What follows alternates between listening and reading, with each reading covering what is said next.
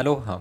Welcome to this new and last episode of Pacific Leaders Today, a podcast from the East West Center dedicated to young leaders from the Pacific. This portion of the series focuses on alumni of the Pacific Island Leadership Program, an East West Center program that seeks to build leaders dedicated to shaping the future prosperity of the Pacific region by taking informed, effective action, and is funded by the Ministry of Foreign Affairs of the Republic of China, Taiwan.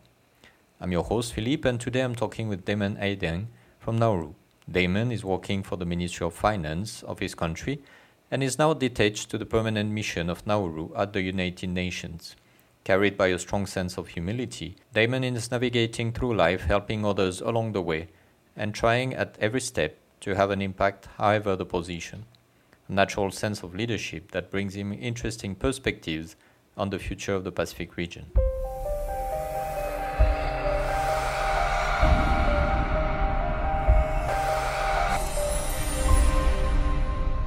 Damon, aloha. Hi, Philippe.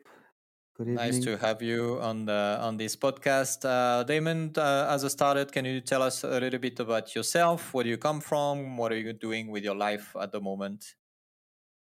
Uh, sure. So, uh, hello. My name is uh, Damon Adeang, and I come from Nauru.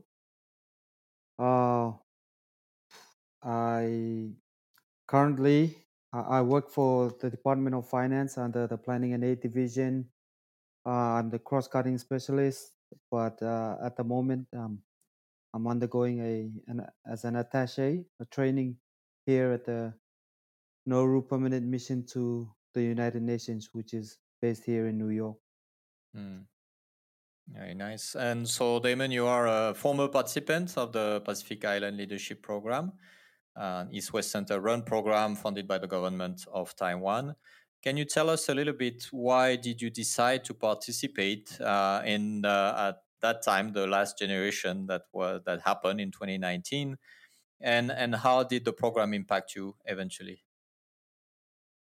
Uh, sure. Uh, so I, I think I first heard about the the Pacific Island Leadership Program back in if if I, if you can correct me if I'm wrong, eh, eh, 2016, which hmm was uh, Generation Two at that time. I was uh, at that time I was uh, doing my undergoing my uh, bachelor studies in Taiwan, and I had a hmm family member who was part of Generation Two, which is I think is your group, Yeah, and uh, 2014. sh- Yeah.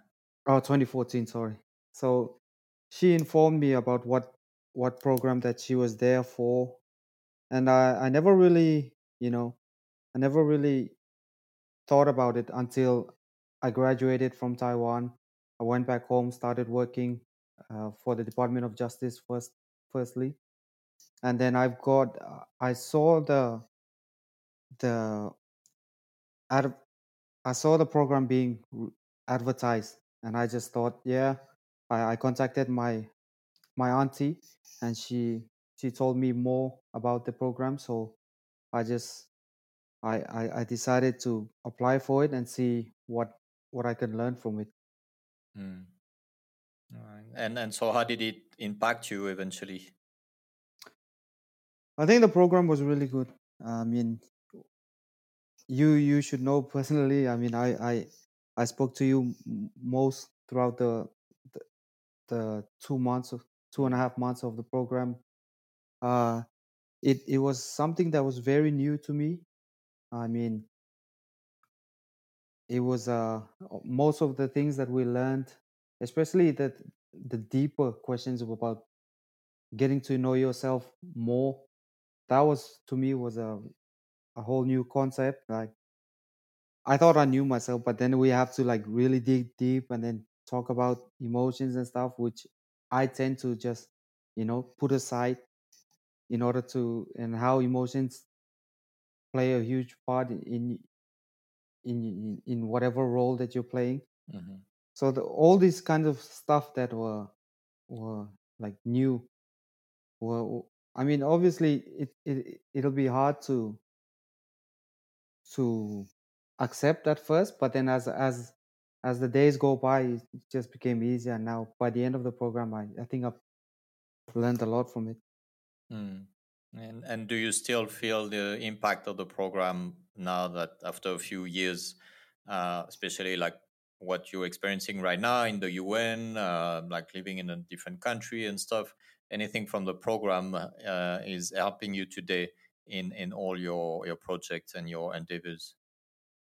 Yeah, of course. I mean, I, I still uh, carry around my that that the same notebook that I took for that program. I keep it with me during my travels, and it's sometimes it's just a good uh, refresher on Mm. on on some things where I, I don't really understand, and then I have to refer back to the notebook and and think, oh, because like I said, the the program really opened up a whole new you know uh, w- way for me to view things. Mm. So yeah, I would say the the program is is still helpful even after years of uh, completing it. Mm, indeed. And so the program is all about uh, leadership. So uh, my next question is uh, is quite simple. Uh, would you describe yourself as a leader?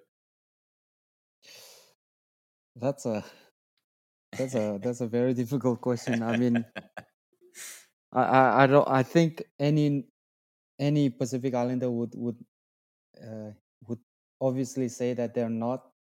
Mm, I think uh, you know as as an uh, as a Pacific Islander, you tend to not as think of yourself too highly. You mhm, you would much rather focus on what your role is in your community or the workplace or on your your workplace or amongst your family and friends. You know, there's all these cultural things that are involved. So, and me myself personally, I I don't think uh, I'm I'm a leader. Like if you if you think about a leader, you you're looking for someone that's uh, maybe confident, uh, empathetic. You know, someone that someone that draws people together mm. And you don't think that or you are that kind of person? i it's like i said it's it's hard to for, for me to assess myself like Mm, maybe some situations would that require me to do so to take that that step and be that person of course anyone would be uh, willing to do so but to say that i'm i'm, I'm a leader at this point uh, i I'm, I'm not too sure about that mm.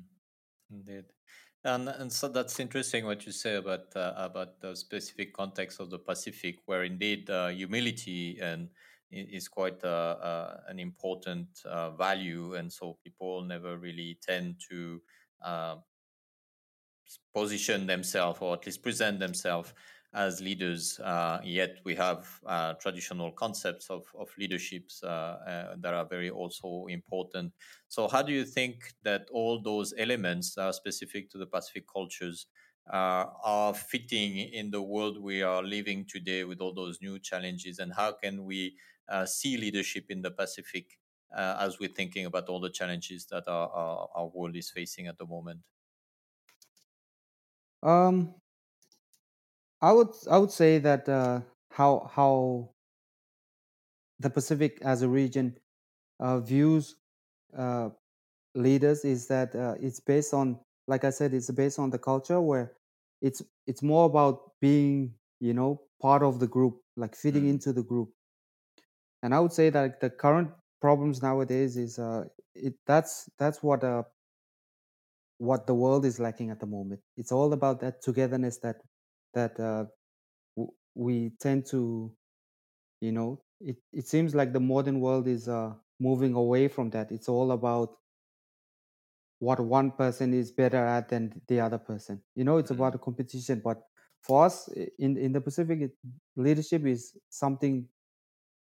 You know, i- it's I don't know how to say it, but yeah, I think that's the the, the easiest way to say it. To put it mm. frankly, is you know drawing people together, and I think solutions will be a lot more easier to figure out in terms of whatever whatever the problem will be whether Mm, it's a global issue or uh, an individual issue it's always easier when you share it with someone yeah. you know uh, And and so do, would you say that eventually the way that we approach the approach leadership in the region could be an example for the world in in how to deal in a new way or in a new light uh, the challenges that we're facing right now. Yeah, I mean, we, people people still think that. Uh, I mean, on an international level, the Pacific is is a very small uh, part of the international community. That's that's how we are seen. Sometimes we are forgotten, and some say we are are not as developed to make these big decisions. But I, I would think that uh, if they really understood us and then uh, how how we work around things, then of course there's there's always something there for them to learn, and vice versa. Like we are learning from them, and they can also learn from our our way of doing things. Yeah, yeah that's interesting. And and so from your perspective, uh, coming from Nauru, now working at the UN and seeing the global stage, basically where everything at the international level, international level is happening, uh, and seeing how the Pacific uh, representations are, are, handling those uh, those situations and this global stage, uh, what would you say are the most critical issues that our region uh, has to face for the moment? At the moment, I think the the most critical issues are well, number one is is the most obvious. We're at the very front line, and we we are experiencing it the worst. Even though we had uh, a very very little to no impact uh, contributing to what is causing it, which is climate change. That is the biggest issue in the region, and uh, even here, as I'm working at the, the permanent mission of Nauru to the United Nations, it is in every single discussion that we open up with other delegations from other countries or other international partners. It's always within, it is always a, a, a very se- serious issue for us, and is also an issue that they would like to uh, tackle along with our with our help. So yeah, I think climate change is is is the biggest issue.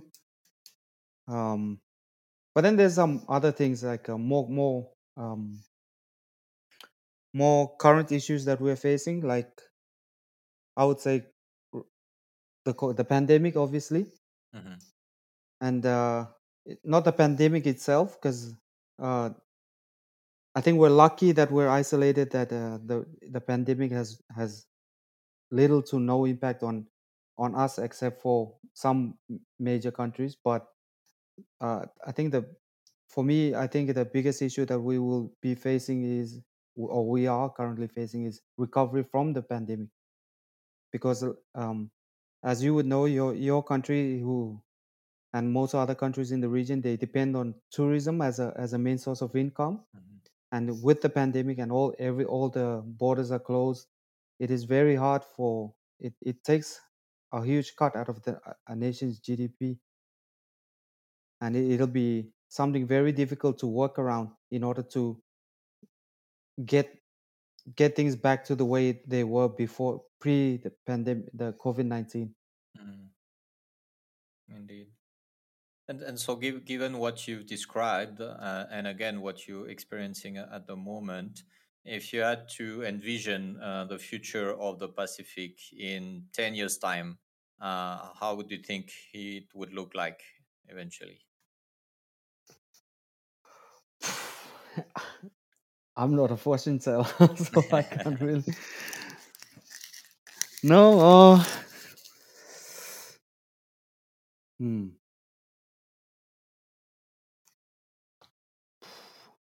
i'm not really I, I i'm not really sure how i can address that certain question Mm. So let let me put it uh, in another way. Then, uh, what can be your hopes for the region in in the coming decade uh, that we manage to maybe overcome the challenges, or what are the things that you think are very important and that you are hopeful that we are on the right way uh, to to succeed? Uh i think if we're talking about hope, uh, especially in times of uh, a crisis where we're facing, especially an exi- existential threat such as Mhm. climate change, I think hope is a big, uh, you know, it's a big, it's a big thing to hold on to, and I, it's it's it's easier for me to being here at the at the at the UN, and uh, I see a lot of like the region here has a lot of hope in working with the international partners, and and, I, I I I don't think that's a bad thing. So, for like for example, let me just uh, give you Mhm. a, a short um, example of what the Pacific's next biggest thing is the target. So right now there's a it's been passed at the at the, the United Nations General Assembly that um, that there has to be a a vulner, vulnerability in, index that is Mhm. very specific for small island uh, small island developing states. So what that means is that you know how there's there's all these um, assist, assistance and stuff Mhm. going for, to battling against climate change, but then a huge sum of it is cannot be accessed by countries like ours from the region because our standards are below par. Mm. You know, you know what I mean? Like we're not Yeah, up to the international standards that are set by these developed countries, and yet we we are the ones who are at, mo- at most risk, and yet we cannot access the, these funds and assistance that that are needed to to ensure our survival. Mhm. And uh, and that for me that obviously that doesn't make sense because these are generations, these are whole nations, these are like countries that are that are facing an exist, existential threat and yet we, we we we cannot be given the assistance Mm. so the the hope at the moment is for this index to be fully drawn up and then it it can be you know like a guide between developed countries and and countries like ours in order for them to work to meet at a like meet somewhere in the middle and Mhm. say that yes despite the fact that you you do not you cannot uh, you you don't have the the system that is needed. You we can still give you this and this in order to ensure that your your your island uh, your island or your country is uh, you know is still uh, how, how how would i put it? Yeah just is still surviving. But but that's that that like for me that's not even enough like we we shouldn't be we shouldn't be uh we shouldn't be in that place in the we shouldn't be in that situation in the first place Mm. Yeah, indeed. So there's lesson to get from what has been done to at least uh, not waste everything in the future. yeah of course Mm. All right. That's a concrete way to implement hope uh, and, and for people to, to benefit from, from those uh, hopeful actions. Um, so, so my last question for you, Damon, uh, if you had uh, to give any advice or any recommendation, or just if you want to share something that is important to you, uh, to the people who are listening to us in the Pacific right now, what would you like to tell them? well I- i'm not a prime example or or anything even near that sort but i, I would just say i mean just a general advice for me is uh, from me is is just to anyone that's listening is I- i think just just know your your place and I- i'm not saying that in a demeaning matter what i'm Mhm. saying is what i'm saying is that know what you- what you envision yourself doing for whatever the situation that you placed in some of us are not meant to be, you know, world leaders. Then, but that doesn't mean that we don't have an impact within the community that we stay, we, we that we live in. Mm. So that's one thing that's uh that's one or like for me personally that's that's how I envision myself. Like it doesn't matter what what where I'm at or what I'm doing. is just a matter of like how how can I affect the eh, the the area that I'm in in a in a more positive manner manner. Mm. Sorry. No, that's uh, that's very good, and uh, that's uh, actually a, a very good advice. Is like sometimes you can have an im- impact without having to reach like the higher stage, and and it's sometimes more efficient even to act at the level of your community or where you are really where you feel needed than than trying to to reach the the highest place, right? Yeah, of course. I mean, for, for me, for uh, personally, I mean, I I grew up in what in the smallest country in the world, Mm. and uh, now I'm here. I'm working for the government, and I'm still working for the country. But now I'm in a more. I have. I'm.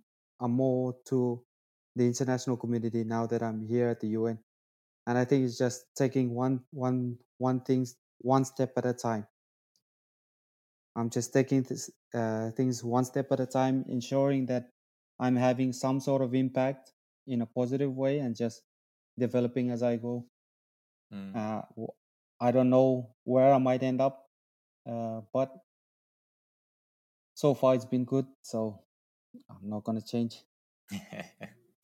Indeed, and uh, and the only thing we can wish for you is that uh, things continue to be good and uh, that you continue your journey into leadership, even if you don't call yourself that. But uh, uh, anyway, Damon, thank you very much for your time. Thanks for talking with me, and all the best, uh, all the best for what's coming next for you. Thank you, Philip.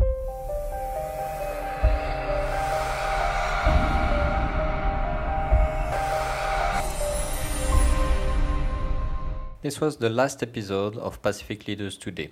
We hope that you enjoyed this first series and all the insightful conversations from those young leaders from the Pacific. Don't worry, new podcast series from the East West Center will come back soon with more inspiration and more perspective on the Pacific and the work of the organization.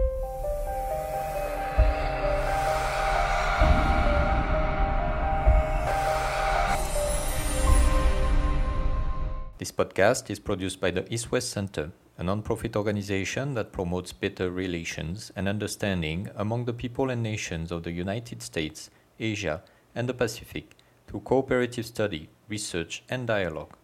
For more information on the center and its leadership programs, go visit eastwestcenter.org. Mahalo and see you soon for another series.